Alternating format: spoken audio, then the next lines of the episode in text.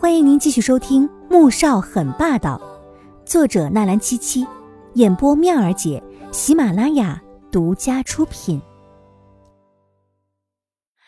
第三十六集，穆萧寒抬了抬手，示意他别说话，同时他淡淡的看了一眼站在纪明轩身后的穆言飞。纪明轩心里更得意了，装出一副痛心疾首的神情，看着纪如锦。舒锦，我知道你一直嫉妒我是纪家亲生的，而你是被奶奶领养回来的。可是我们全家待你不薄啊，爸妈甚至把你当成亲女儿一样的。我有的，你哪样没有啊？可是你总是要和我争。读高中的时候，你看我上了一中，就吵着要跟我上同一所学校。爸妈为了把你送到一中，花了几百万为学校建了一栋图书馆，还捐了十几万册的图书。上大学，你看我考上了 A 大的服装设计，你也要考这个专业，还是奶奶劝了你好久，你也怕自己不是设计这一块的料子，才填了建筑工程专业。我和阿俊明明是先认识的，你知道之后，不但不告诉我，还偷偷背着我追求阿俊，说什么你是几家的二小姐。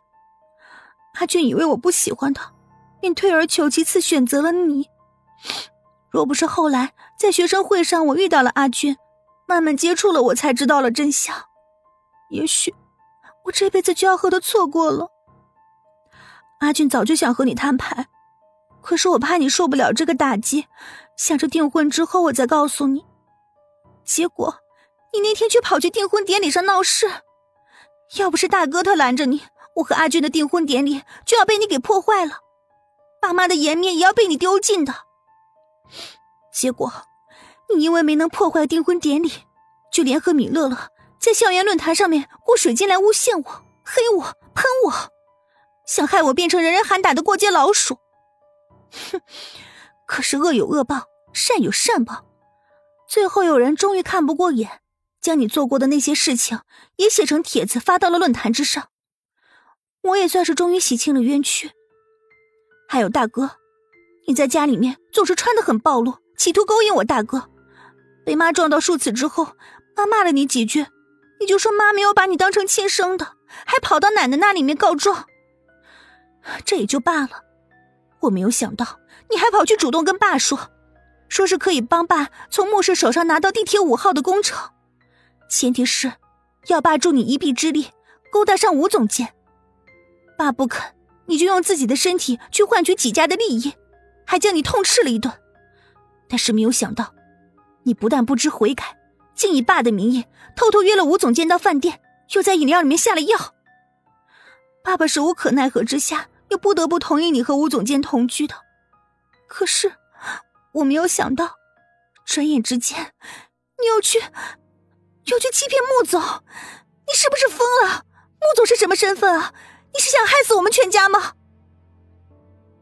说完。纪明轩一脸伤心又极度失望的掉了几滴眼泪，看得纪如锦都傻了。他以为穆恩恩演戏是高手，可没有想到纪明轩那可真是影后级别的。你胡说，你全都是骗人的，我没有做过，我根本什么都没有做过。纪如锦被气得面色通红，他此时觉得自己就是长着一百张嘴都是没有办法辩驳的。尤其是所有同学，包括校长和系主任，都用一种极其厌恶、鄙视的神色看着自己的那一刻，季如锦急得都快哭了。穆小寒，他说的不是真的，都不是真的，你要相信我。季如锦气得跺起脚来，他本想将这件事情澄清，可没想到事情会越来越糟。穆萧寒始终都没什么表情。